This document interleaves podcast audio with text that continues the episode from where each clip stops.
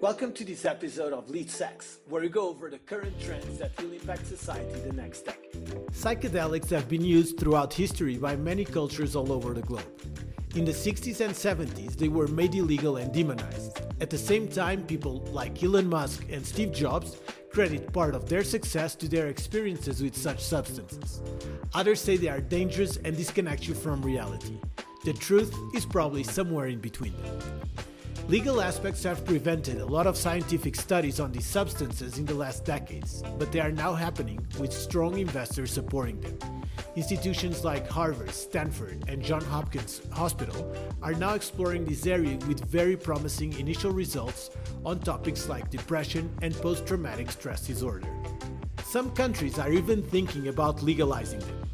But there is still a long way to go. How and for what purposes should psychedelics be used for? Should they be legalized or controlled?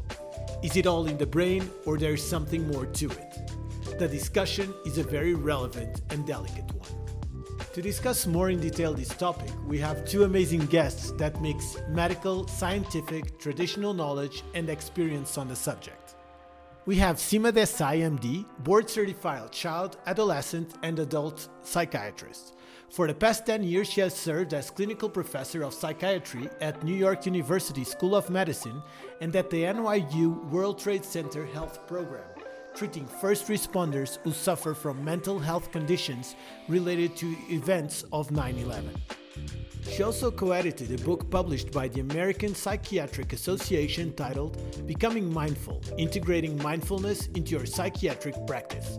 She has been a therapist in the Multidisciplinary Association for Psychedelic Studies, MAPS, conducting the investigation in the effects on MDMA in a psychotherapy for the treatment of PTSD. We also have Satya with us. Satya has traveled around the world and has been inspired by the indigenous tribes and cultures of Indonesia, Mexico, Hawaii, Peru, Brazil, Russia, Ukraine, Turkey, England, Portugal, and Kyrgyzstan. She's an international spiritual awareness facilitator.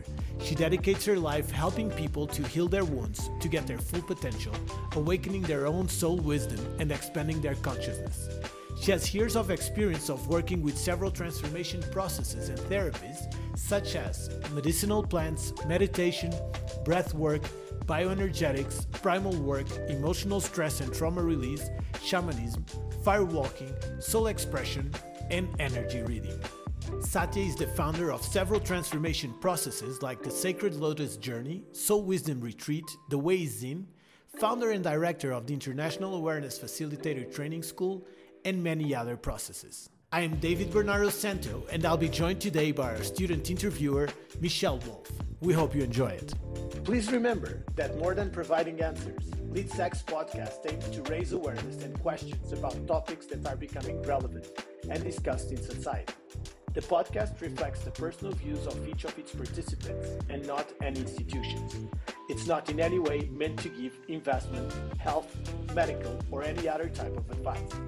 Many of the topics addressed are still not fully tested, confirmed, or approved, so please question everything you hear and exercise extreme caution.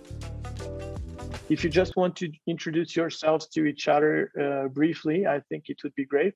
Who wants to start? Okay. You can yeah. start. so, I'm a mother. I'm a woman. Uh, and I give my life to consciousness. I dedicate my life to helping people and myself to rise consciousness. Uh, since very young age, I already went from law school, places of marketing, but since very young, I I really dedicate most of my time to spirituality and to consciousness.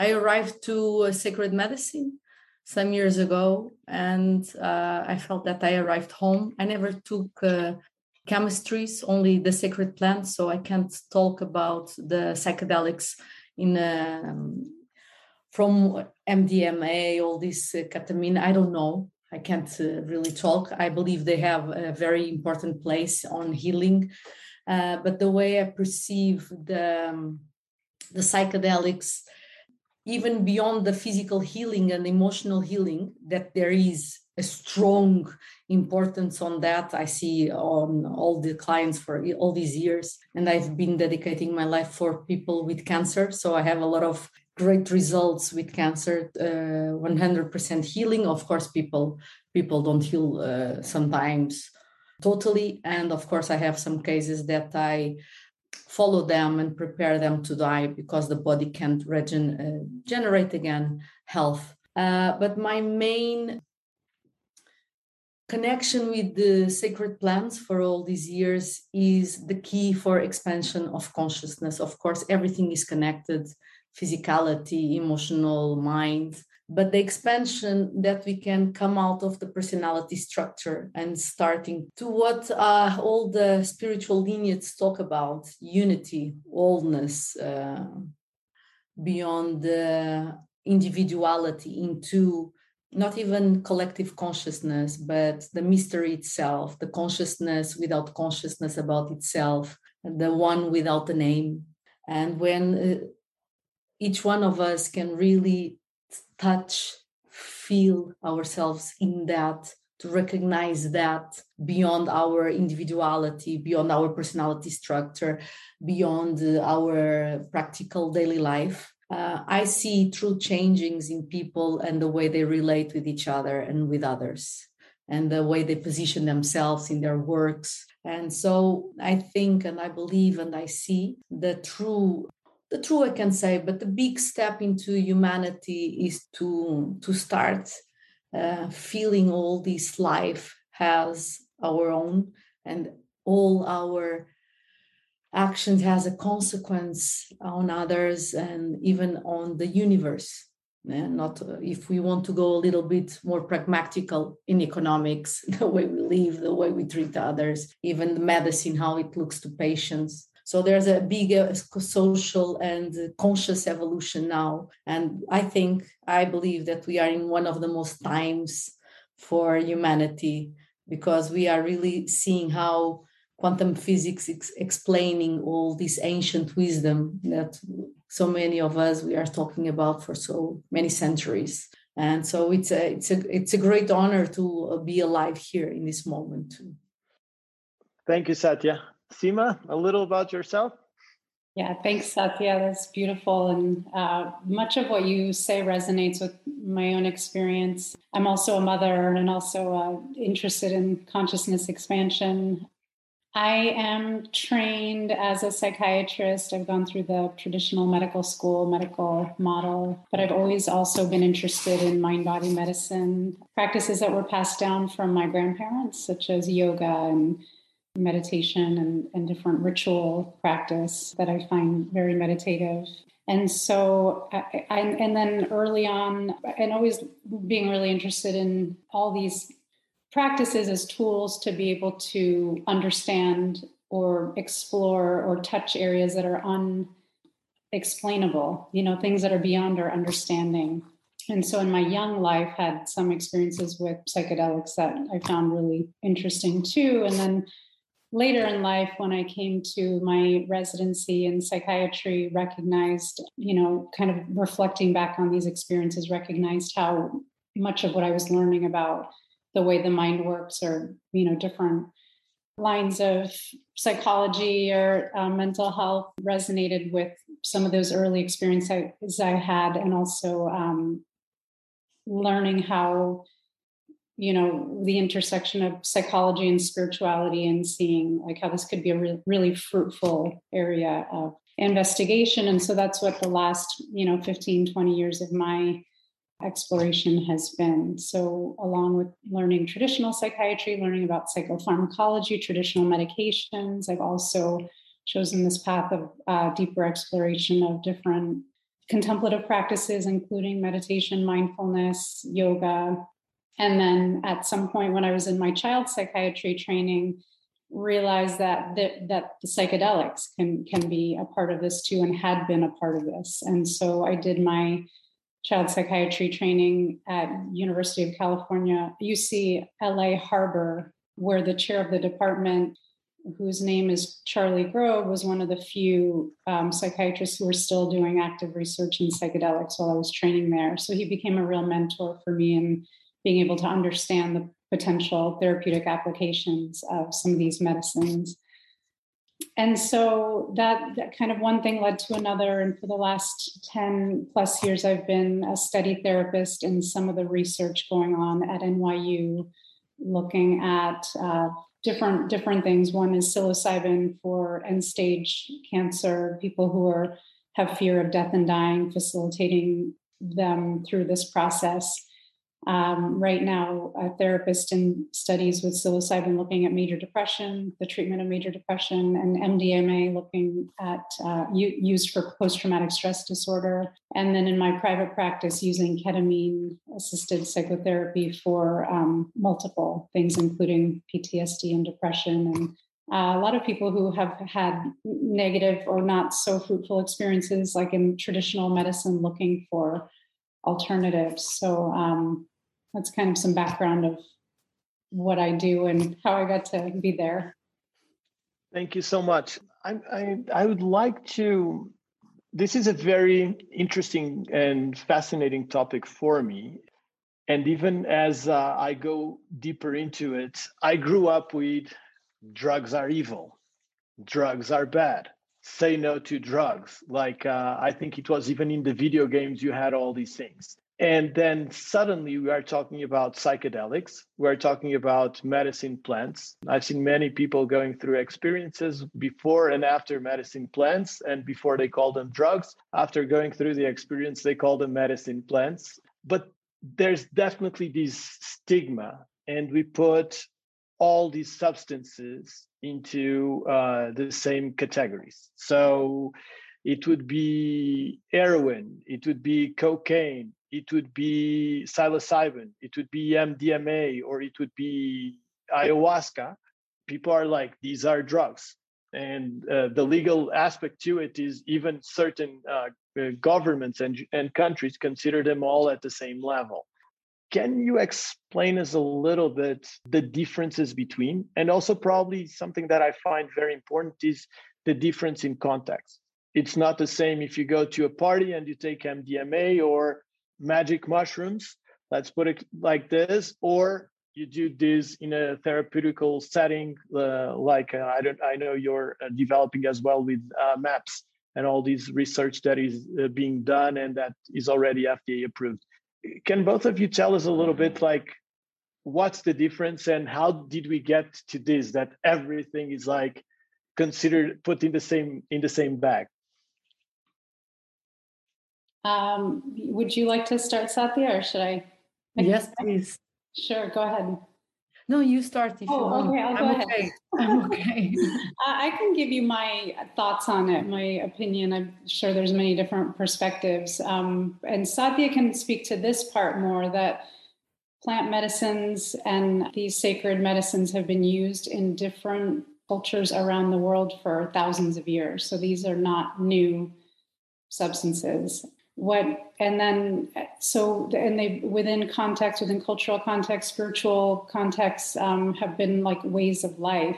And um, my understanding in the united states is what i can speak to the best is that some of some of these chemicals had started like lsd for example had started had become synthesized by accident you know in the 1950s and and then were being widely distributed to all sorts of researchers because of this understanding that this is something special and interesting, but we don't know what it is and we don't know what it's for. And so for this is kind of the beginning in the United States in the research model of how these beca- became began being investigated. And um, I, I think there was there's different stories and versions of what happened but you know a lot of political things that kind of came together to make it the perfect storm for people to start to pay attention maybe become fearful of the potential power or dangers of some of these medicines. And so things like lsd and i believe psilocybin and mdma and some of these by you know by the 19 they happened at different times, but you know, by the 1980s, all of those were became Scheduled One substances.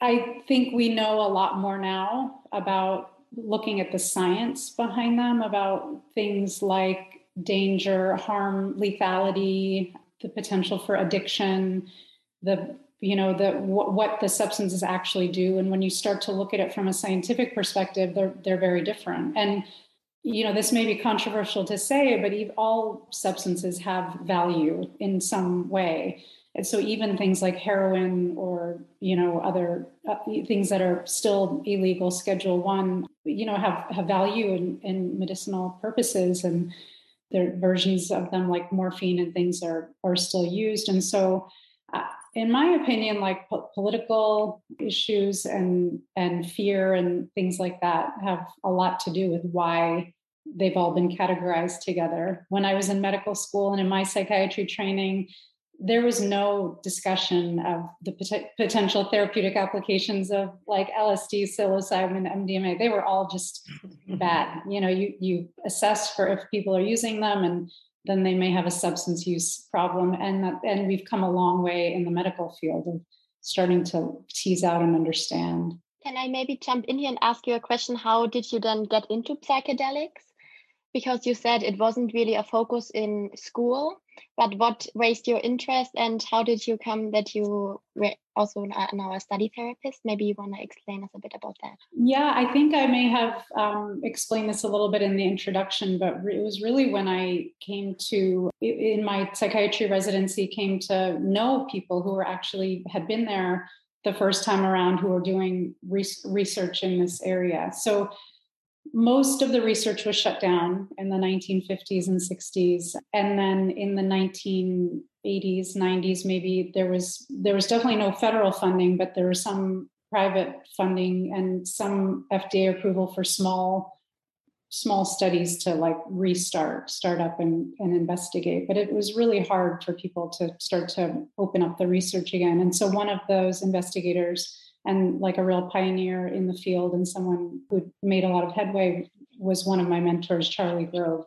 And through him, I got to learn much more about organizations like MAPS and other funding institutes like Hef- Heffter at the time was one. Um, now there's many others, but people who are really advocating for the, the therapeutic use because for many years, people were using these above ground in as as medicines and people were finding great relief and for the, all sorts of things like alcohol alcoholism depression um, couples therapy so there had been some precedent Thank you. Satya, what about you? What's your what's your take on on what happened? And I think it's very it's fascinating I think you both have a, a, strong background on the whole spiritual path, and you're both very interested on the whole like tradition. It's very interesting that Satya, you're also uh, a lawyer by by study as well. So we all uh, went through like the the very traditional educational educational path. What's your take on on what happened? Why are they all considered? and then i would love for you both to to understand like how do you use it in a more traditional background and how to use it in a more uh, therapeutic, uh, more Western medicine approach as well?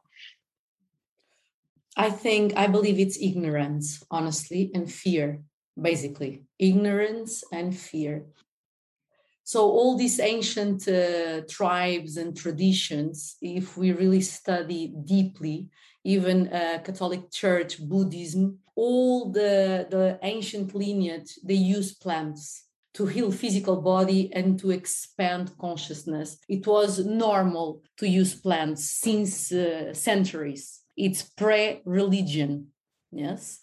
The question is when the Catholic Church uh, stepped in and started to uh, to say what is wrong or what is uh, sacred all this uh, ancient knowledge ancient wisdom was repressed uh, because was against even the rituals that they had was totally against the rituals of the church. Uh, but it's amazing because in uh, Vaticano uh, there's a book from the the Jesuit priest that found, for example, ayahuasca, and he wrote in that book in the in there's in the Vaticano saying, "So I was with these indigenous tribes, the Huasca, and I found God for the first time in my life." For the first time, I went out of the Bible and the church, and I really found God inside of myself. Um, Satya, sorry to, to interrupt you, but it's actually uh, very interesting because there's a lot of mysticism in Catholic Church. So, yes. one, for instance, uh, the Enneagram. I was very surprised to know that some of the best people and experts on the Enneagram are the Jesuits as well. So yeah. there's, uh, I've been figuring out uh, recently that even uh, that Catholic Church that's on the surface seems against the more mystical side of things when it comes to to different, uh, I don't know, techniques if you want to call them or tools, but they actually are very developed. Just they don't make it public. Although the Enneagram is public in Lisbon, for instance, they, they teach about the Enneagram in general they don't want to make it public because all this mysticism sometimes uh, goes against their dogmas. So they would need to, to talk about openly why this mysticism mysticism would go against. For example jesuitas they are the, the keepers of knowledge really deep knowledge ancient knowledge on the catholic church. And they are the ones that anthropologos they are the ones that always traveled always met some different parts of the world. They would go and have these meetings with different cultures. So they are a part of catholic church and i don't have anything against catholic church huh? nothing. Uh, of course all the religions they they did terrible stuff you know? We killed in name of god. We still do not only catholic church the uh, the muslims. It's not the church itself is the people what we do with spirituality okay? I don't have anything against any kind of religion. I think we sh- we are in a time that we can all embrace all if we respect the principle of life and differences. But coming back to the plants i believe it's ignorance and fear uh, and why when you invite a teacher plant and i will only speak about teacher plants again because i never took a chemistry okay so can I you can... tell us what they uh, which which teacher plants? So I work with ayahuasca, I work with peyote, I would I work with mushrooms and San Pedro. I was uh, for years taught all in all these ancient traditions for several years on the shamanic path, not only with plants, with the elements, vision quest, uh, sacred pipe carrier, all these uh, ancient traditions. And I want to say something here. I believe that we humans, on a certain level of consciousness, we don't need anything. Just by breathing, we are already in presence. I really believe this. But I jump in here for a second, maybe? So you're talking here about consciousness, but how would you define consciousness or what makes it really a consciousness? So what elements constitute towards that?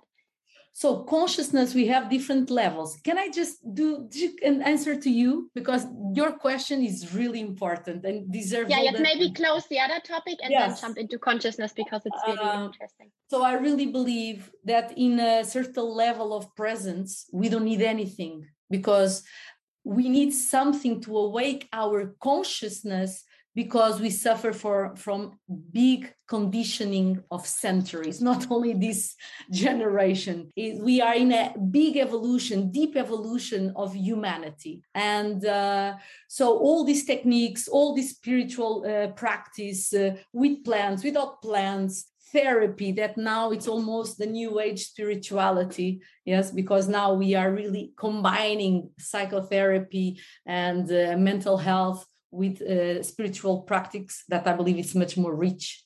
They are supports for us to understand who we are beyond our personality structure, beyond our conditioning and traumas, and even memories, not only ours, but our lineage, ancestors that we carry. Yeah.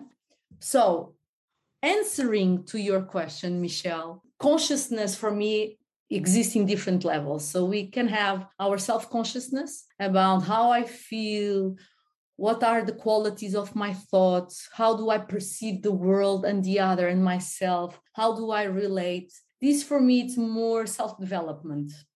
The level of self development that now it's available for Personal everyone. growth. Yeah. Yeah. Thank God we should teach this since first grade to everyone uh, we would transform humanity only with this. But there's a different level of consciousness that is uh, when we start to uh, feel. So, when we start to perceive that the infinite universe exists exists by itself without we understanding how it's created somehow there's a fountain of this creation and this fountain is not with a rational mind or emotional system or a physical body. It allows everything to have existence by itself. So it's like a fountain that doesn't have individuality exists giving existence to individuality to things to planets to stars to the infinite universe to planet earth to humans to be manifested this level of consciousness is something that we can perceive rationally but we can remember in my belief system. Is when we uh, have some moments, for example, that people call samadhi, uh, where we, there's even no words rationally to explain, only poetry and music or a sound or a silence can really give you this taste uh, because it's not something that you can put in words even. It's your expansion go beyond yourself and you open the, the roof of your mind. You understand you experience this uh, unity with all. And to unity with all. How can you get there? So if you're just living your normal life what kind of advice would you give our audience to kind of feel that unity i would uh, give advice not to feel but to start putting yourself in a state where one day it can happen naturally. So it's a dance between action and non action, waiting for happening, but at the same time, like burning desire to happen because there's something in you that knows that this, you know, this uh, life that is magical and it's a true gift. There's more than this. It's not putting this life in a lower standard. No, it's through our physicality, it's through our uh, perfect system with mind, emotions, energetic field, electromagnetic, and spirituality that we can remember through that blossom from that to that space. So, first of all, I would recommend emotional consciousness since first grade to all humanity. We would uh, people would be much more responsible for their own feelings and their own answers to life and others. They would act responsibly. So, what you see in parliaments, governments, corruption, people not taking their responsibility and blaming others would be less and less and less. So, we are really talking about the true evolution of consciousness and how people relate with each other in every sense. Yeah. So, therapy, emotional consciousness, and if people feel connected with some kind of spiritual practice, practice can be meditation, can be sacred fire rituals, can be yoga, can be mindfulness practice, everything that allows you to go through the conditioning, to go through the personality structure without denying it, but to embrace it. Right, very interesting. What is your um, take, Seema, on consciousness? may actually just just bring uh, Michelle on, on the same um, on the same direction of your question. Seema, a lot of the concepts that Satya uh, was mentioning, traditional science, some of them doesn't the concept of, of energy. We speak about energy, but in different in very different ways. Uh, consciousness. So when you go from a more therapeutic and what's being authorized right now, for instance, with MAPS, with all the um, MDMA, is consciousness or disconnection? And I actually asked the founder of Maps at, at Davos, I asked them, going through these experiences, do you believe this is all a chemical reaction in your brain or that we actually connect to something outside of ourselves and larger than ourselves? And he started laughing when I made the uh, when I made the question and he kind of avoided it that we can't prove the other part we hope it's there but but you can't prove it just just yet on a therapeutical context do you actually use this access to consciousness like satya was mentioning that i think it's it's an experience uh, is uh, widely referred by most people that go through these experiences? Uh, so, I mean, in the discussion of consciousness and spirituality, I definitely defer to Satya, and her um, explanation is probably much more nuanced. Um, I think one way it comes up in therapy, psychotherapy, and maybe working with these medicines in a, a more Western medical model is um, awareness. So, having, you know, there, there's, uh, let me back up a little bit, kind of in in this Freudian influenced Western psychotherapeutic model, there's been this kind of belief that mental health and well being is really an absence of psychopathology. You know, like if someone is not having depression or not having, you know, severe anxiety or psychotic symptoms, and they're then they're normal. And that normal is um, kind of most what most people are like neurotic. And so i think we've come a long way from there to to recognizing and i think a lot of this in our culture was influenced by eastern philosophy and eastern spiritual tradition that actually there's a lot more than just neurotic there's the potential to be you know be more connected aware have, feel that feel this per, pervasive um, happiness, but not not the type of hedonic pleasure that we think of in happiness, but this more enduring, lasting, contented quality. You know, the eudynamic, eudynamic, eudaimonic uh, quality of happiness. And so, I think that one thing for me as a practitioner in this field that's so interesting about the psychedelics is that we can use that as like part of the model that yes we have we the we're treating people with major depressive disorder. We're treating people with ptsd in these studies because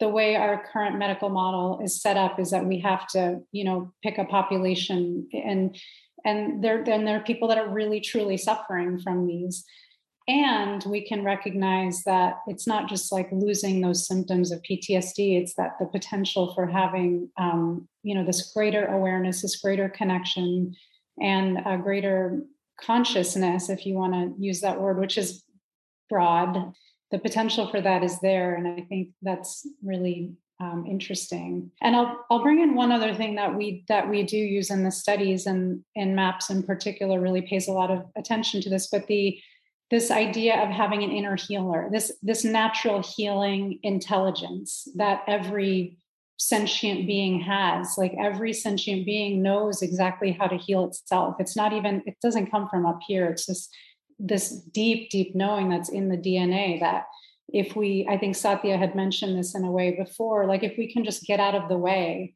if we can you know make space for it and and cultivate the right environment that that potential is there. And I think that's a really nice kind of groundwork when working with participants in these research studies to really reinforce that and remind people of that it's not it's not the medicine it's not the practitioner it's not you know this one specific thing but it's this innate intelligence. It's it's you know this ability. And so some that you know that could have connection to what people call consciousness also. Maybe here it would be also interesting to find out um, how the study process is conducted. So let's say I want to be a participant there. Is there some kind of screening? What's the process if I am allowed to join? Can you maybe elaborate a bit on that? That would be interesting. Can I just I'd add, love, yeah.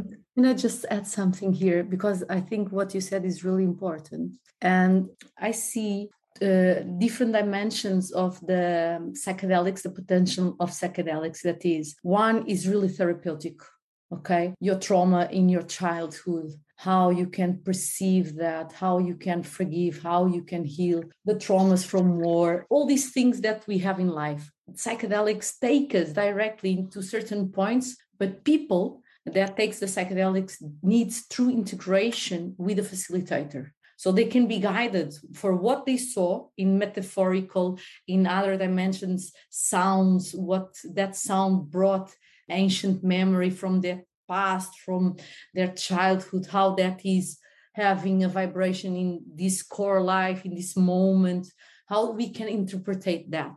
That is one part of the medicine that really helps people to overcome difficulties in this moment.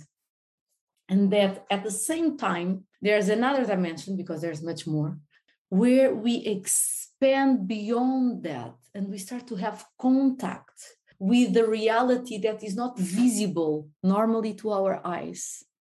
And that expands creativity, expand trust, purpose, expand the sense of life is not only what we perceive in this moment. And that gives a lot of hope to people, creates a sense of true connection and belonging to the planet, to, uh, to a, a global family, that their life really matters. So we are healing not only in the terms of uh, that is really important to heal traumas and childhood, all this stuff that is what we mostly suffer. And that's why we go to addictions and that's why we go to toxic relations and food. But the other part that we really start to feel that we belong to the ecosystem, that we belong to a unity, and that how I live will have a consequence in everything around. And I think that is what will change the minds of the next politicians too.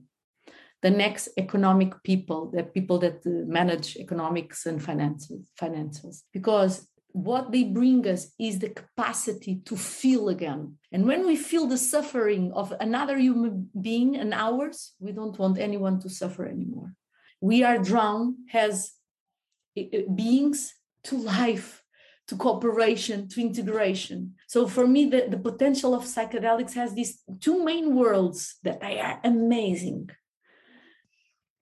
Just adding this part. Thank you. Seema, if you, um, I think it would be really interesting, like Michelle told you, and then I would like to hear from Satya as well. How does the process of working with you uh, works? And uh, and then after i would love to know like who are candidates to do such type of um, of work and experiences? Yeah well um, so right now with most psychedelic medicines with very few exceptions most of it is happening in in the research setting. The thought belief that maybe in two to three years it will become an FDA approved medicine to, to be used beyond that in the in the medical system. So a, a research example, there's so many different research studies going on. It's it, there's just this boom at the moment. There's a lot of there's a lot of capital right now, a lot of people wanting to invest in this. There's a lot of great organizations like USONA, maps different and then different like nonprofit and for-profit organizations that are really dedicated to seeing this research through. And then we're just seeing the very very beginnings of our uh, national funding system. The national health institute i'm totally blanking right now of starting to nih starting to give um, funding for research like this which is indication that it's becoming you know more mainstream and more on people's radars.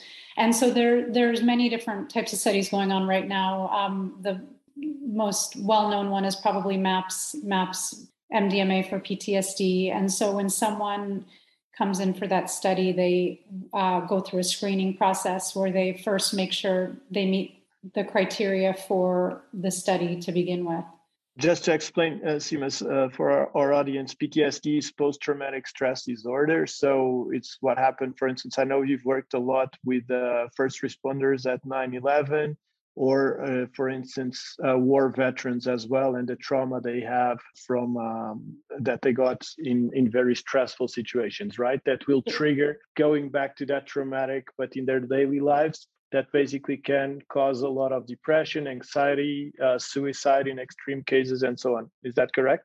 X, absolutely. Yeah, that's a that's a good description of it. People who are still suffering with it as, as if it's really still happening, even though for in the in the in the example of um, the World Trade Center program, these are first responders who responded to the events of 9/11. So it's been 20 years now, and many of these people um, still live their day to day as if it's happening in the moment. So still have the re-experiencing and anxiety and nightmares and uh, flashbacks and and you know it can be it can really derail people in in their lives. And then and then it has medical consequences as, as well.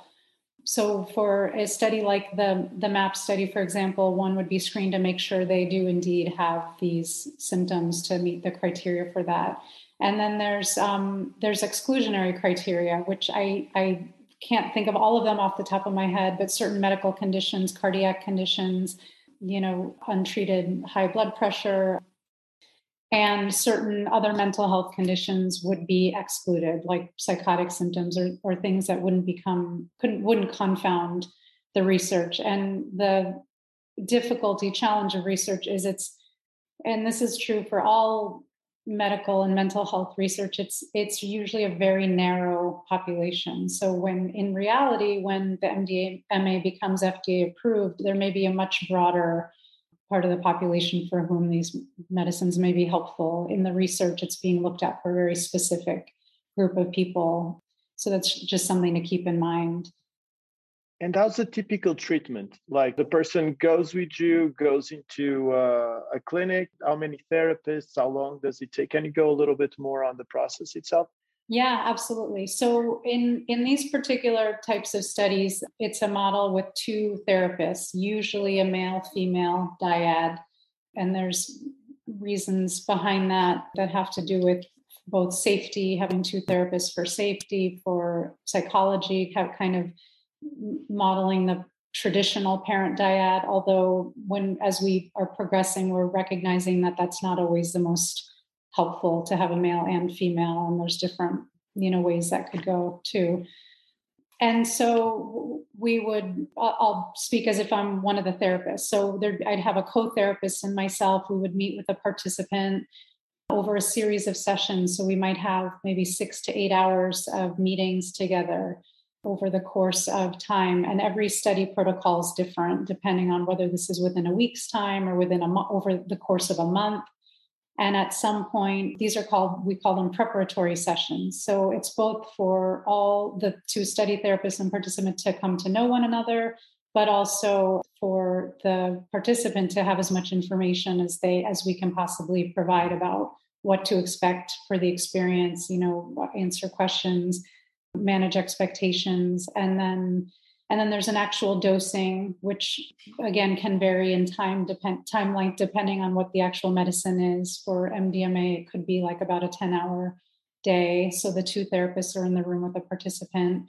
Many of these protocols have a music playlist that's either curated by the study or the therapist and the participant together can can come up with the playlist and it's designed to really guide through the particular medicine that's involved. So for MDMA, designed to kind of model what the peak and the the you know flow of the medicine.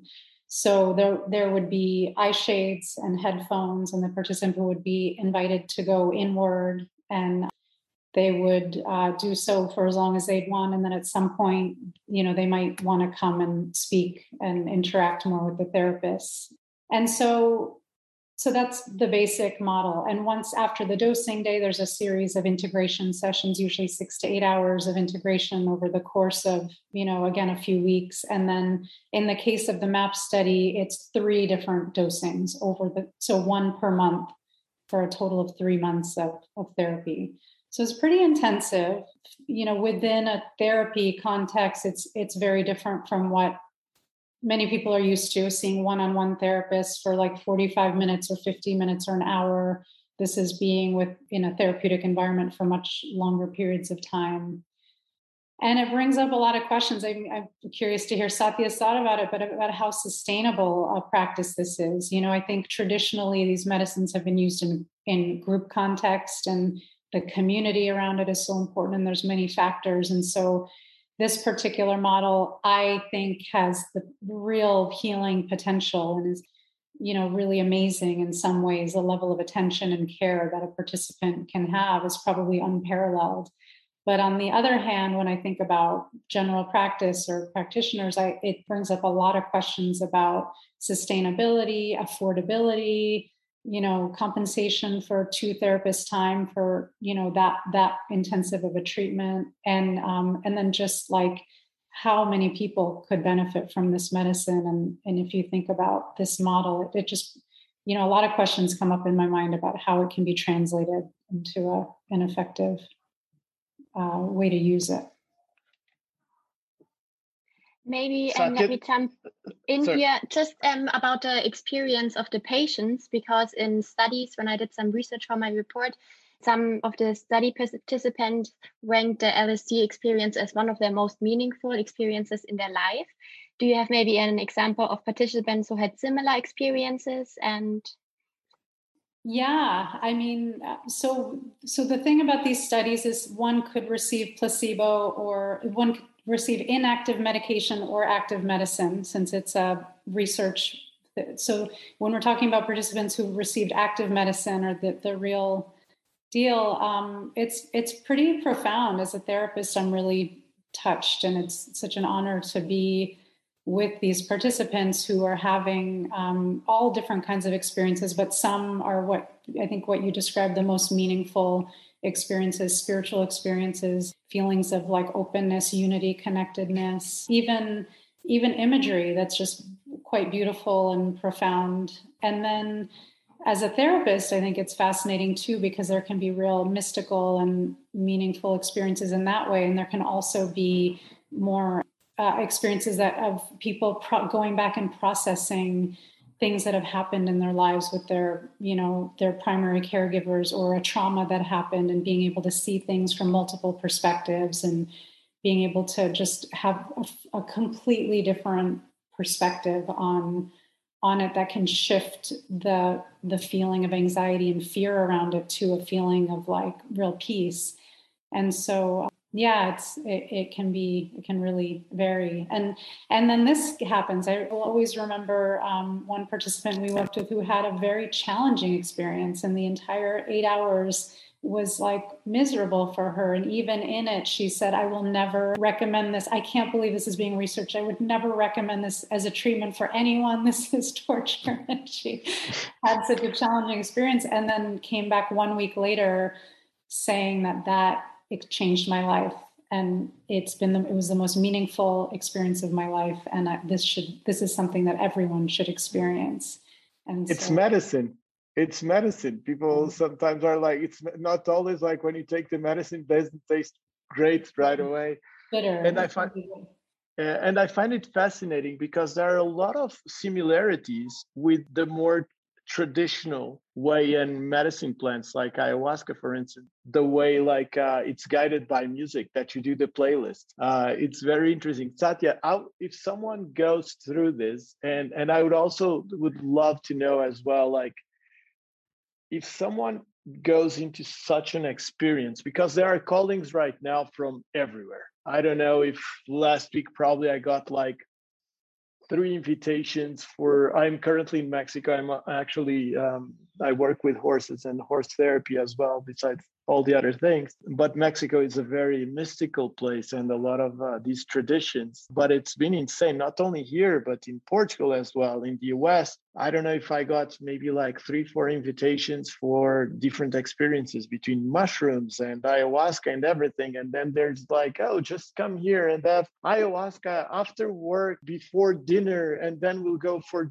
It's just like there's so much noise right now. It's such so getting so hip and everyone is going into it. Like there are all these shows on netflix everything. Like how do you actually and satya you, you have a, a long path on this. How do you actually differentiate who knows what they are doing and who's just like doing like actually what can be very a very dangerous practice because these are definitely not toys or like uh, Seema, your your the patient you just went through. They are not always like pleasant experiences or definitely not recreational substances. I think here also a difference is that if you take it by yourself, you don't have that guided environment. And in a study context, that's really important because you have the therapists there, which will or who will help you. And if you do it by yourself, it can have really bad outcomes as well. What's your take, Satya, with all your experience? So, just to tell you that when I started years, years ago, I want to say that uh, somehow I was in therapy since 11 and spirituality even before 11. So, somehow I had a background to support uh, anything that I would go through. So, when I started with sacred plants, I want to tell you that almost no one was taking around the world okay? Psychedelics were they had a boom 80s on the and then totally shut down by law. But the sacred plants we were just a few around the world. And of course then it happens a boom. So illegally is happening everywhere. It's illegally because law perceives has a, a drug illegal drug okay? So uh, there's so many uh, amazing things that we can discuss here. I really hope that I can go one by one without taking a lot of time and to be very objective because this is a very deep conversation. So, First of all, I don't agree what is going on on the world right now with sacred plants. Uh, I think there's a, an excessive abuse of these, for me, sacred medicines that oh, that heals people. They save physicality. They save people from cancer. They save families. They save their soul. They expand consciousness. They overcome and they open the hearts and um, the way we perceive life. And uh, Satya, so, I'm sorry, there's even a sustainability issue right now with things totally. like peyote, hikuri, San Pedro, not as much, which is easier, but there's actually an environmental issue that people are over harvesting these types of plants. Ayahuasca, I believe, as well. Totally. The, the type of ayahuasca that I started years ago there doesn't exist anymore, only sometimes appears by chance so, uh, for example, in the in Peru, where I uh, work a lot, where we have our camp, our uh, reserva, we plant uh, chacruna, ayahuasca, and all uh, the other healing plants. It's a botanic botanical garden. We really take care. And each group that I take, we plant trees, we plant plants, so we can give back to the earth. But it's not enough because the demanding now is totally out of control. So what happens is the ones that we started in a more uh, present way to go into Amazonia, to really be with shamans, to really go into tribes, to really learn the rituals. We were uh, questers, though exactly the same way the ones that they would go to India to the gurus. But now what happened is because we felt so many benefits, there was a boom. So, and another thing, the tribes and a lot of shamans that they are not true shamans because of the money that comes in through this they started to travel a lot. So what happens is we have a lot of people doing and giving ayahuasca and other plants and doing rituals that they are not really trained. They experience once time and they buy in internet and start to give to friends. People uh, start to take alone and there's a lot of people uh, saying that they are already very professional whatever lineage and it's a lie. So this is something that we all need to really look now. Uh, is there course, some kind of certification then? How no. uh, like a person would know no. it's a real no. shaman no. Not yet and we are on our way for that. But without giving the totally power to give the certificate to universities. Because honestly i don't believe that people that only go through uh, uh, you know medicine school honestly or psych, uh, psych, uh, psychotherapy or law they are ready to work with this and to give to people. They need to do their own way for years with these substances is what i truly believe.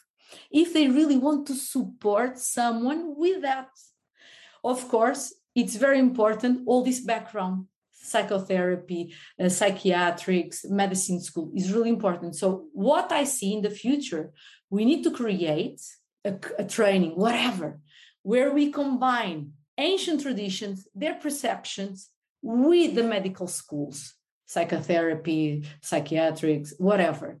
Because only one is not enough, only another is not enough. It's really shallow, both.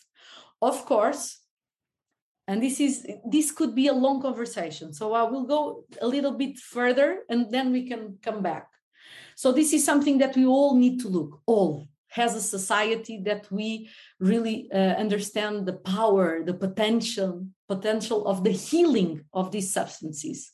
And I'm speaking about sacred plants, not the others because I don't know, but I read and it's amazing potential. So, first of all, if a person wants to go to a ceremony and it's a totally different context for one person to a group, and I work with one person and big groups too. Okay. I was taught to, to, to work on both. And I for me, I love both.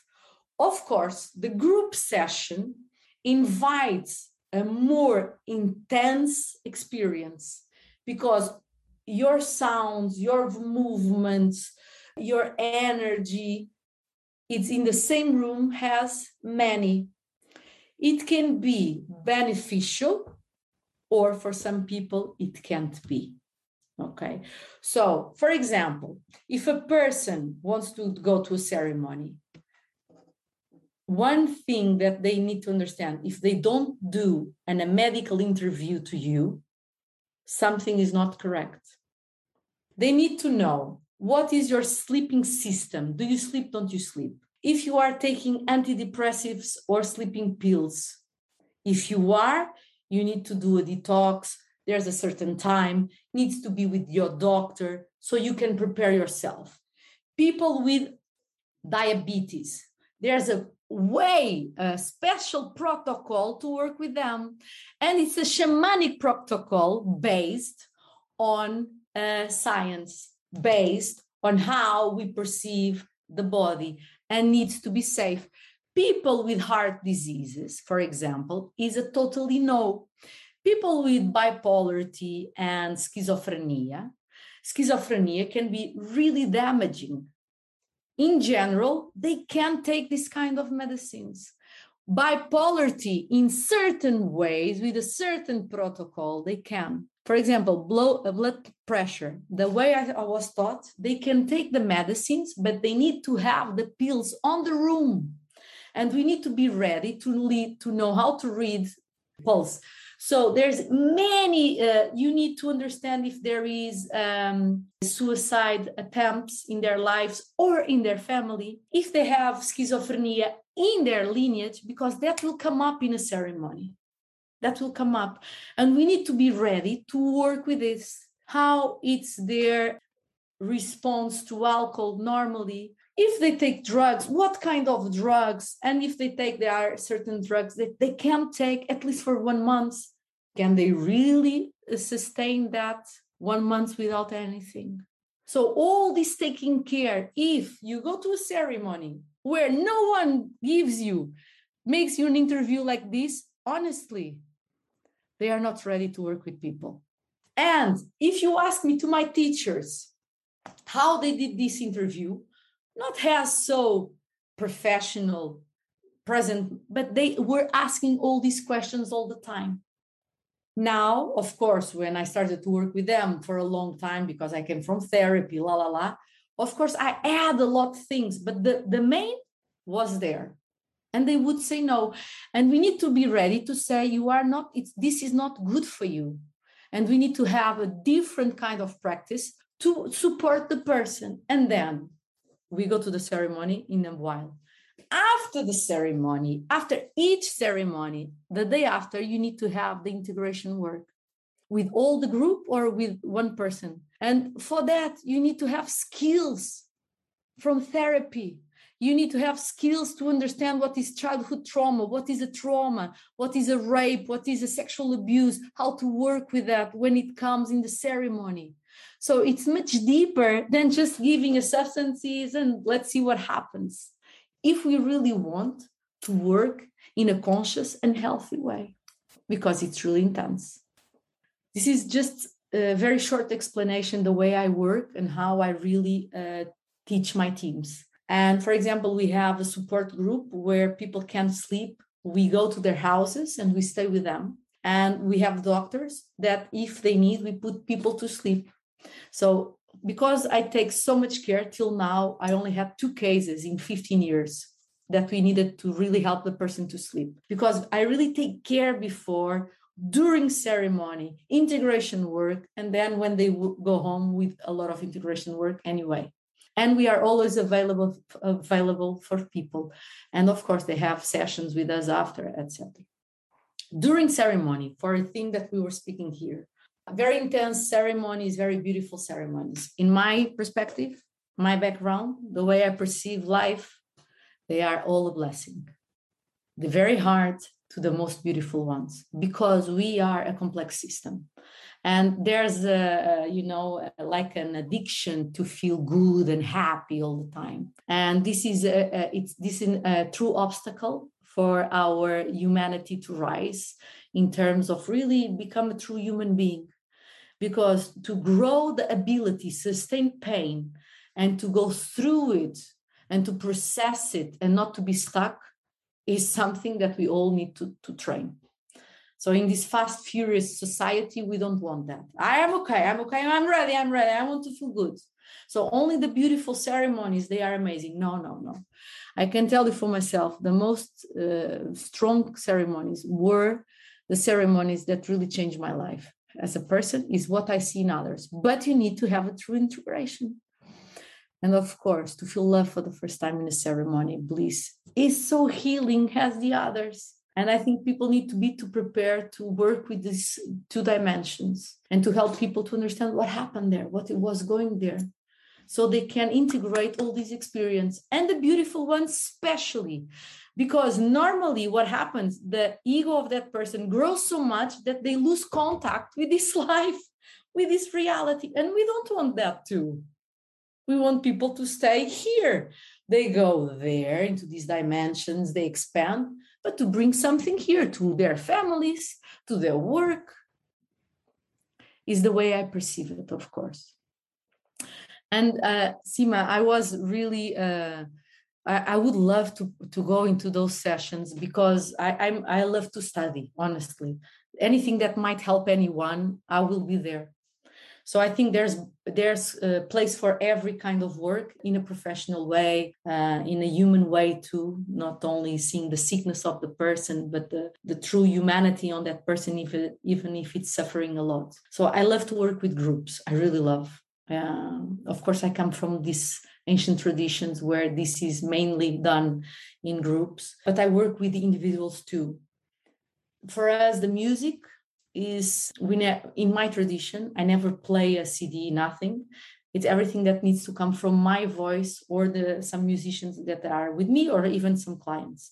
Because the, the channel, this is more spiritual explanation. Okay, please you don't need to agree with me it's just my belief system and i don't want you to believe anything it's i'm giving what i have the channel is the the facilitator for the container of the space so the vibration of the voices with different sounds touch in the vibrational field and in the vibration of the person taking them to certain places. Of course the healer the one who heals is the person. We are a supporter. We are a safe container. We are maybe sometimes uh, you know pushing little buttons to see if it can. So the the when we use music icaros the uh, the really ancient songs uh, they are they it's like they carry centuries of these vibe sounds talking to plants and to animals and to souls. So we see this as like an instrument of the ceremony itself. So uh, the way I perceive sound and music over there, of course. Uh, but I believe that is totally possible, how to say, therapeutical uh, environment like that. I really believe everything. Uh, I never did it, honestly. I never did it. Even myself, when I'm by myself doing my own because to be where we are we have a very deep training the way i was taught of course and even and the, the most hard thing is to be in silence in these traditions is to really grabbing all these dimensions and being there holding that and going through the experience and transform into that through the silence Okay, so now um, thank you for that. We also looked a bit at the potential of PTSD, but what are actually dangers of psychedelics? So we already talked that in a study context, the guidance is really essential. But what are dangers in a medical context, but also um, like in a context when someone takes it by themselves? Seema, do you maybe want to start here? Uh, I can try. I'm still. I'm just uh, flowing with Satya's description of the ceremonies and wishing I could receive it, the Icaro in in our study sessions. Uh, so, such a beautiful description. um, we should get together and exchange experiences. absolutely. Yes, yes please. I would love it. yeah. So the dangers of psychedelics. I again, I'm trying to refocus to answer this question. I think um, I think we've kind of talked about this just very broadly. I think, as Satya mentioned, these are really sa- have have the potential to be really sacred medicines. And I think with any medicine, there can be benefits and there can be a dark side. So I think medically, you know, uh, we're talking psychedelics and plant medicines is such a broad description because there are so many different medicines and they all have their different risk benefit ratio. And i guess within the psych the psychedelics that are being researched most classically um, psilocybin that comes from the psilocybin psilocybe cubensis mushroom is probably one of the safer medicines but things like like mdma has potential cardiac effects. So there have to, there has to be a lot of monitoring, you know, before administering that. Things like DMT and ayahuasca, as Satya mentioned, has the potential to have a lot of interactions with different foods and medications just by virtue of how it's metabolized and processed in the body. So there has to be a lot of care in uh, someone who's planning to take those medicines and how they prepare for it. I, I think one thing that we, and depending on the particular substance, I think one thing we do have a better understanding of it is that most of them are not addictive in the kind of classical sense we think of addictive medicine like develop toler- tolerance withdrawal symptoms and you know starts to affect daily functioning. That being said i think one of the dangers is is the potential for them to be overused or misused. And for for people who are using them maybe not for not in the most therapeutic way that that overuse of, or misuse can have damage down the line. It can be like an extreme sport. I think like working on yourself at a certain point can be just like you're going in for the kick. And um, i've actually discussed this with with satya in the past and you get so addicted on the treatment or on the the process that then you don't implement it in your life. I, I, it's something that i see often people that go one after the other after the other and then your life is more about the therapy than using the results of the therapy. Yeah absolutely. Where this this is you know something someone uses every 15 days and becomes just part of the part of what you do and that uh, can be what you just said dave. Um, i think one thing that we monitor for are like adverse effects um, things that that like persisting um, hallucinations or hearing voices or um, you know seeing things paranoia. So if someone has a predisposition for psychotic symptoms it's not necessarily that everyone who uses these medicines is going to have those but the potential for that is is a little bit greater. We're working with different states of consciousness and kind of ego structure you know fragility can have um, have consequences that can impair someone more significantly down the line. Those are some that come off the top of my head. I'll pass it to Satya to continue to. Uh, so what I see uh, many times is with sacred plants, uh, people are addicted to the community environment because they they they really feel that they ha- have this spiritual support that everyone is for the same thing. And there's a risk of people wanting to go to these medicines just to live that experience again to be in that context but then they don't really apply in their life to really change something. And as a facilitator or shaman or therapist the name what we want i think okay we just need to find the name. Needs to really observe who is that person what is going on with their lives and to really support them and to call attention. What is going on? Why you are here again? What is going and there's people that they really need to be there for sometimes two years almost 15 15 years uh, days. Imagine he has heroin addiction and this is really helping them. Fantastic for them. But imagine that you have a person that they are very vulnerable, very fragile. And when they go home, they stay two weeks with dizziness, dizziness effect, or they can't really work, or they, they, they need a long time to come back to themselves and feel that they are ready to wake up and go to work. So you, we need to read people and to really support where they are.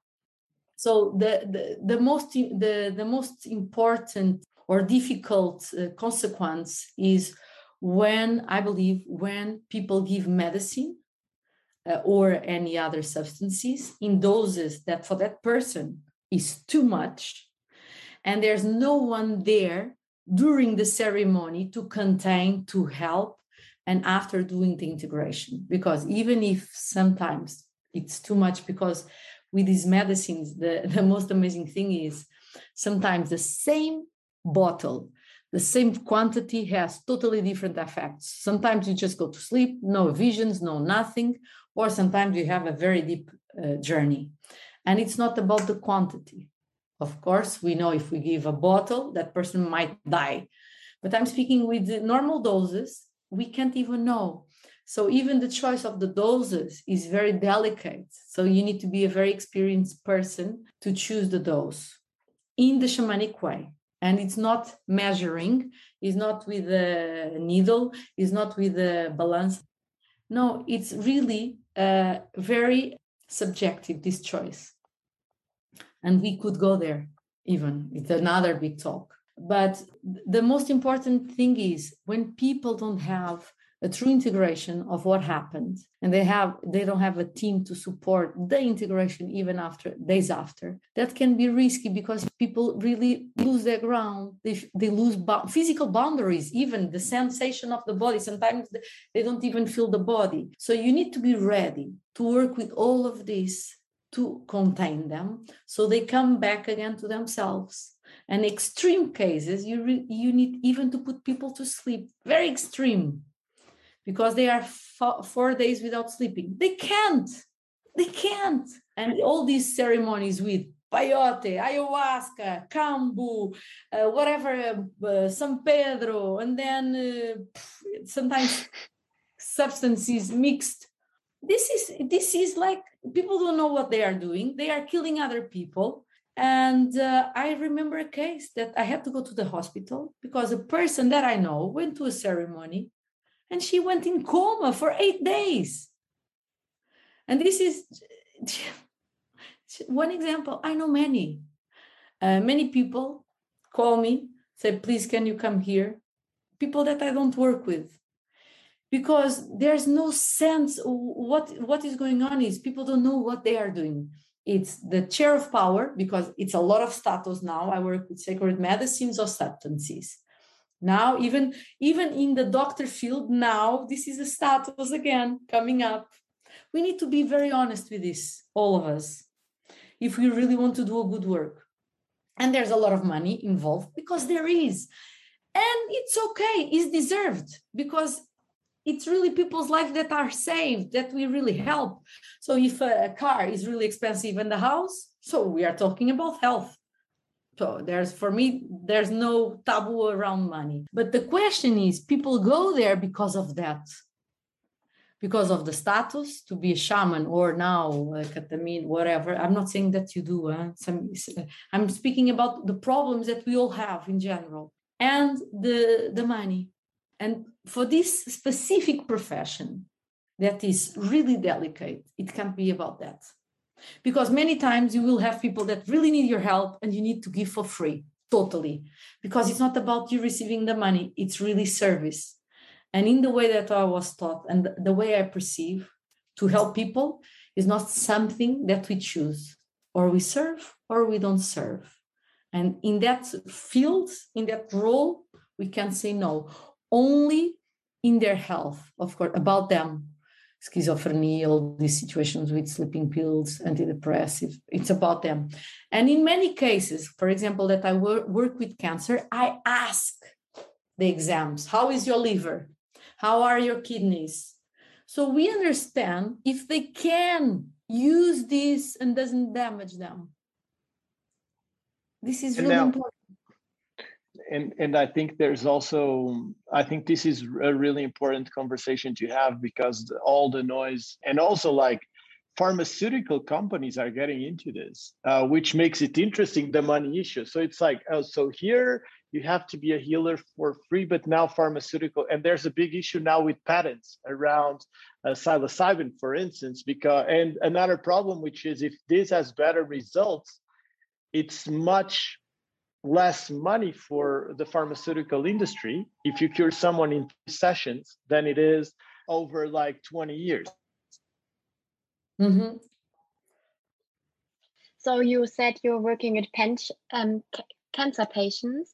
Do you do focus there more on the pain relief, or what is the nature of the work when working with cancer patients? Mainly is to really to heal the cancer, to really save people's life and I have great results with many people. Uh, of course, I can tell that is 100% because it's not. And I already uh, went through uh, the process of dying with several clients. And what I see in this process of dying the use of these substances are amazing because people make peace with themselves they get ready to, to let go the body they go into forgiveness process with their relatives or other people. They understand there's much more than this life here so their fear of letting go the body um, goes down. Of course there's always an anxiety to dive deep into the mystery.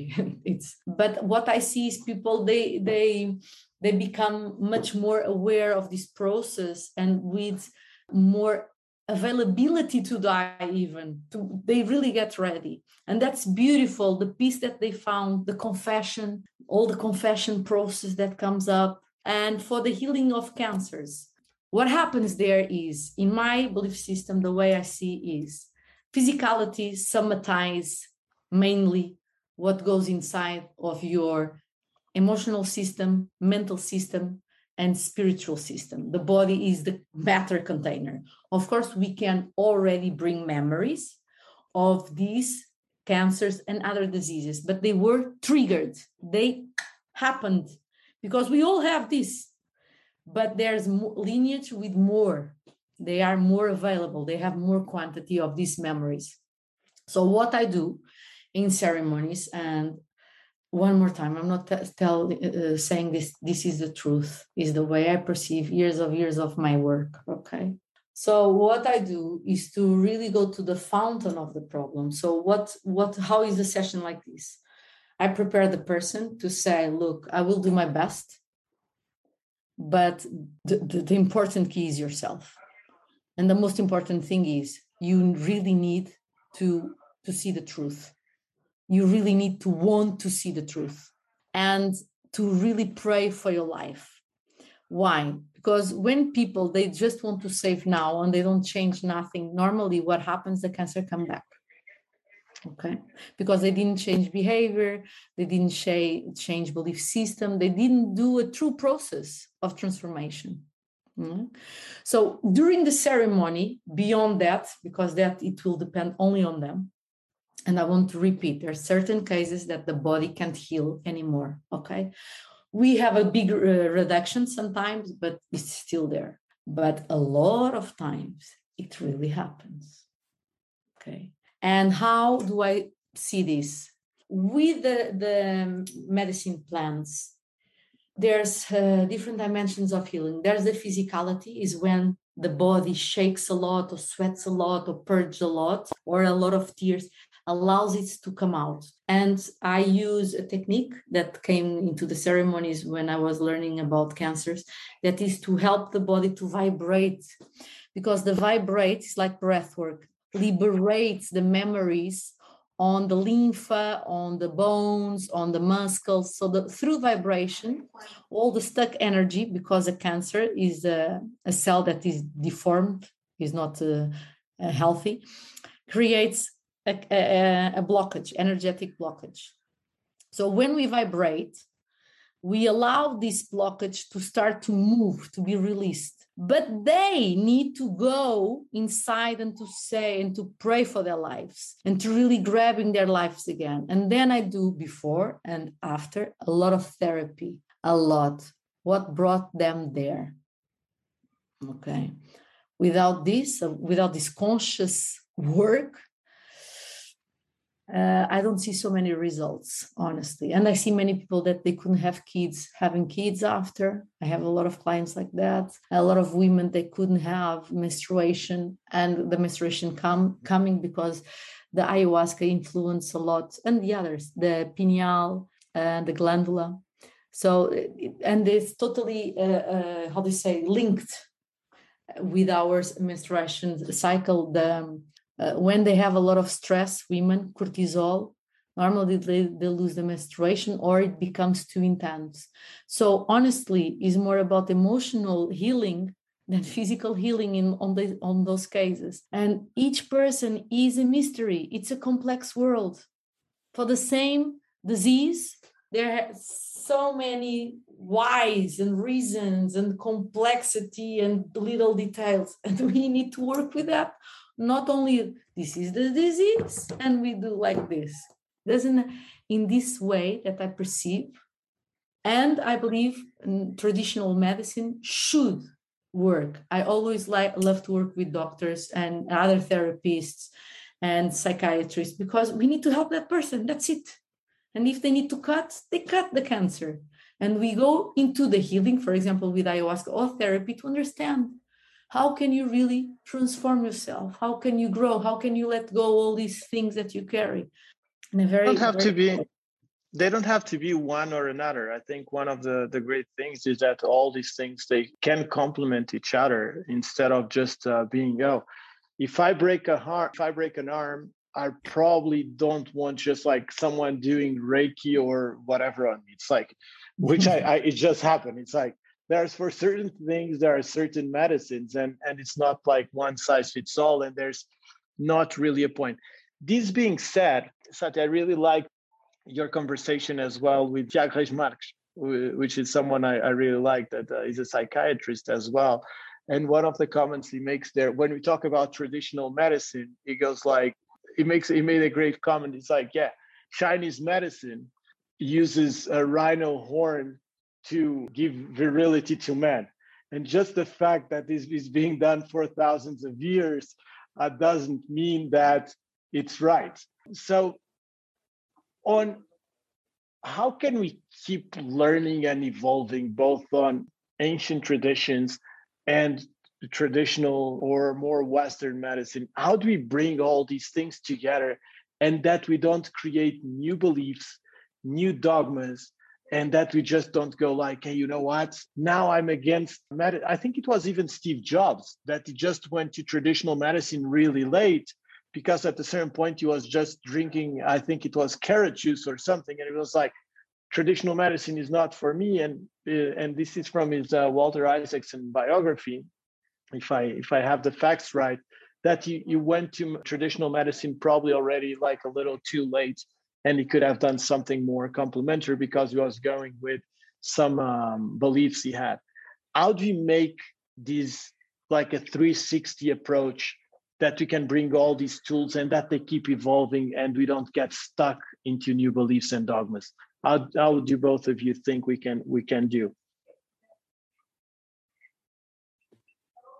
Uh, I mean, I think that's a great question. I think having dialogues like this is start is a is a good place to start. Really having conversations and coming to understand different systems and you know what's working. I think, like if we were to look at it from a the traditional or more like Western system, I think so much is of our of this model is based in research and what research can show and i think that there's ups and downs to that. There's a you know research is important. It shows us over a long period of time what what could be helpful and that's how we guide our system. But there's a lot of things that don't fit into the western research model. It's like putting a circle into a square peg. It just it's not going to work. And so how can we translate that you know that this these ancient healing techniques or methods that have worked for so many years how can we kind of better understand that? And i think like in your question is also this idea of like what how do we know what's really working and what's what's not? And and how do we decipher that? And i think that's a that's a great question of how we can kind of bring different models together. I think one challenge when i think about it in in terms of psychedelics is that a lot of the traditional a lot of the indigenous healing, traditional healing takes place within a particular cultural context and they differ. Like there's so many different cultures or traditions that are using these sacred plant medicines in different ways. And and it, they don't all and some people resonate with that some people go to peru or go to brazil or go you know to, to different parts of the world and have these experiences and and some people don't you know we're, if we're kind of looking at western culture i'm sitting here in the us so a question that comes up is how we're going to i, I really think it takes an integration. How are we going to take what we know from the science and the research and our best understanding of this and integrate it with these like again thousands of years of like wisdom that come from both not just plant medicine traditions but also spiritual traditions you know eastern spirituality different the, the christian mysticism all these different things are these are all forms of medicine. How can we bring these together? And that's that's a big question like in kind of within this culture. And i don't i don't have an answer for that yet but i think satya was alluding to this earlier when she was talking about training needs to really incorporate all these different things. And i think there's some that are out there that are beginning to do this. I think, like, you know, CIIS is one that looks at it from different perspectives, and there's some others that are actually take people abroad or have, you know, wisdom elders come in and teach about traditions and to give people a better understanding. But how to make that more rigorous, I think, would be a, a good question to hold. I'm a little I'm a little worried about it, for instance, with the um, complete legalization of things like like a psilocybin, so-called magic mushrooms, and all these things, and also like like Satya mentioned in terms of training, I believe it's really it's really important that there has to be like some type of uh, framework around this because one of the, the the issues I see is the pendulum swing. We go from everything is forbidden to now. I think what happened, and I'm involved also in a in a marijuana uh, medicinal uh, medicinal marijuana project. But uh, if you remember The Simpsons, they start with the beer culture. So everyone is like everything is beer, and it's so cool to drink beer. Now cannabis, it's like everyone. It's like CBD is going to save the world. All these things are the solution for everything and now we're going to go on on psychedelics. And oh this is just a solution for everything in the world. And i think when you have abuse you're going to do the pendulum swing. So every, you're going to push it. When you push it what happens? It's going to break at some point. You're going to have like satya mentioned as well all these cases. They can be neurosis coma death like all these things. And then people are like these people are going to be see we told you so this is dangerous and people and so like again it go and i think it's really important that we find and and that's the reason why also for this podcast is how do we raise awareness so that the right questions are asked and we just don't go or this is terrible or this is amazing. How do we find an, an equilibrium where we can actually bring these tools to our our daily lives. And I find to go to a little bit the, the point when we had like some communication issues in Mexico, it's not always the best internet uh, where I am right now, but the pharmaceutical industry, it's something that I think sustainability is definitely an issue, but also, and I really liked um, what you were mentioning on, there's no shame on charging for whatever these things are, which type of therapies there are. And then Seema, you raised the issue of can we do this more affordable? Because having like sessions with two therapists for eight hours in a city like New York, it's definitely not something cheap, and only very few people are going to to have the the, um, the money for it.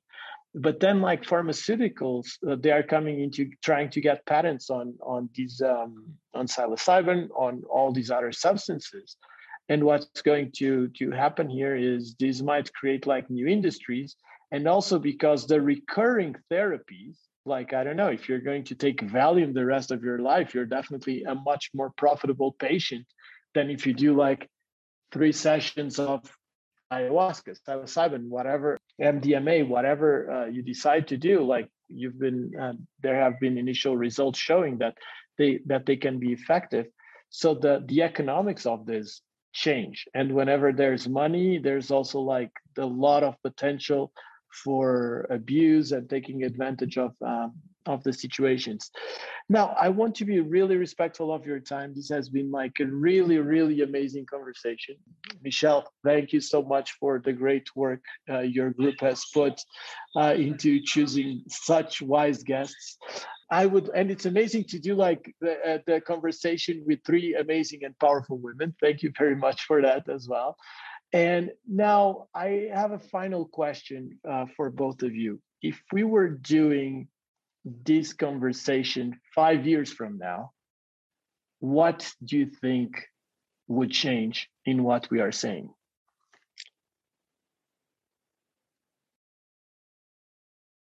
Can I just say one thing? I think we really need people to have these kind of discussions with open minds in a very humble way to learn and beyond economic situation. Because as you were saying, now the pharmaceutic industries will grab this and again we will lose the true uh, purpose of these healings so we really need to have these discussions much more so we can sustain a proper work with these kind substances and sacred plants that they are substances anyway but we need to have people from all different areas of life to be able to discuss and to have a, a common ground that is healing and rising consciousness Otherwise, in five years, what I believe, we will discuss economics. Only that. And the rest is forgotten. Thank you. Seema, what about you?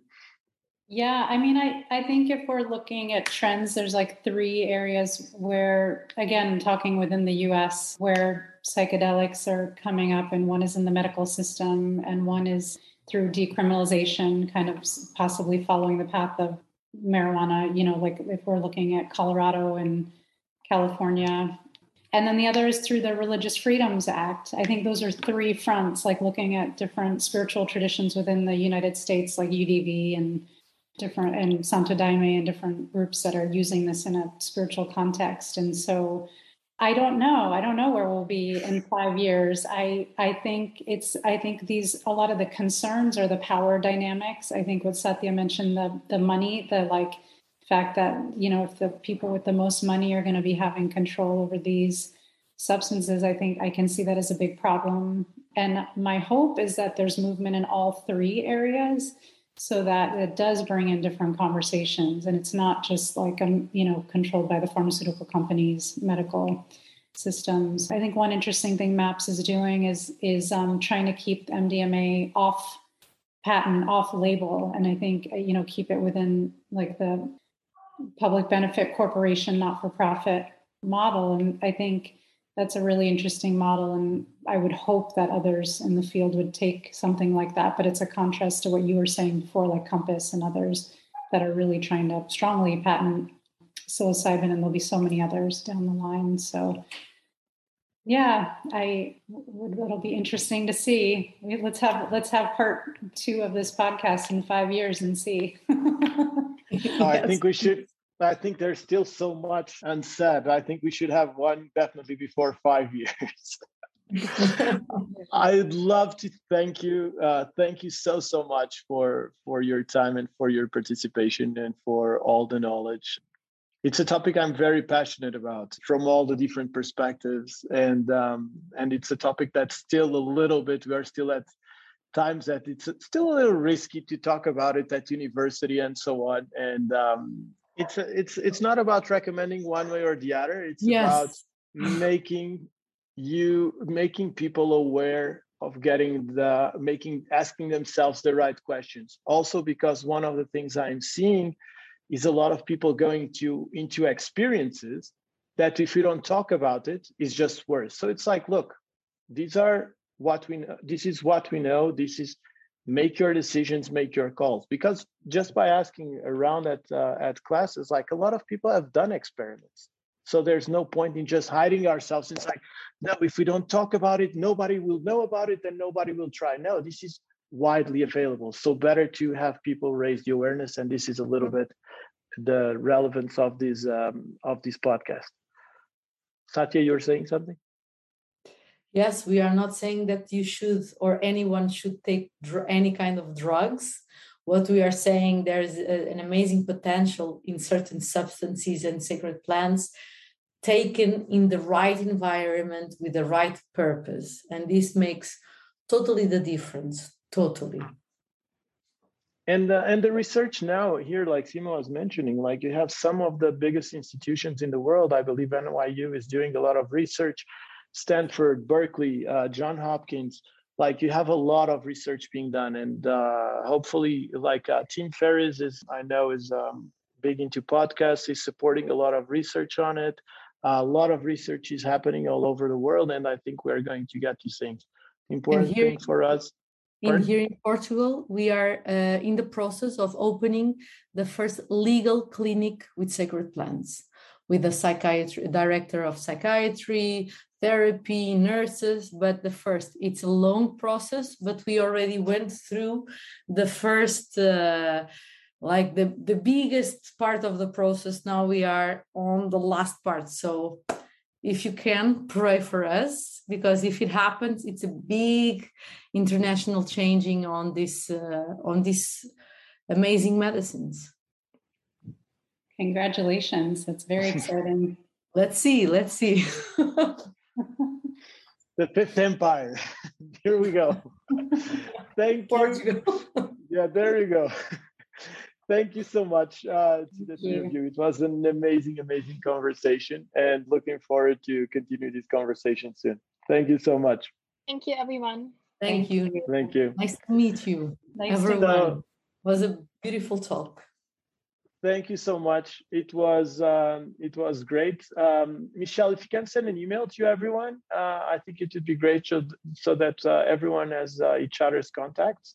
Yeah. And uh, yeah sure i will do if that. you need yeah and if you need like people to help you with anything i'm very open let me know as well it's uh, it's a topic uh, i'm very passionate about and um, think can have a lot of positive impact me too count on me yeah. Perfect. Thank you so much. Next week, we'll be back with another episode of Lead Sex, this time regarding one of the hottest topics right now. Where are cryptocurrencies going? If you enjoy the show, please subscribe to our podcast on Spotify or wherever you listen to your podcasts. You may reach out to us for commenting, giving suggestions, or just say hi by email, x at leadsadventures.com, Twitter and Instagram at LITS Adventures, and LinkedIn, LITS Adventures. LITS is L-I-T-S and stands for Life is Too Short. Leadsex podcast is a result of the teamwork between Beatriz Souza, Janos Geyer, Lydian Marie Friedrich, Sigurd Koltz, and David Bernardo Santo.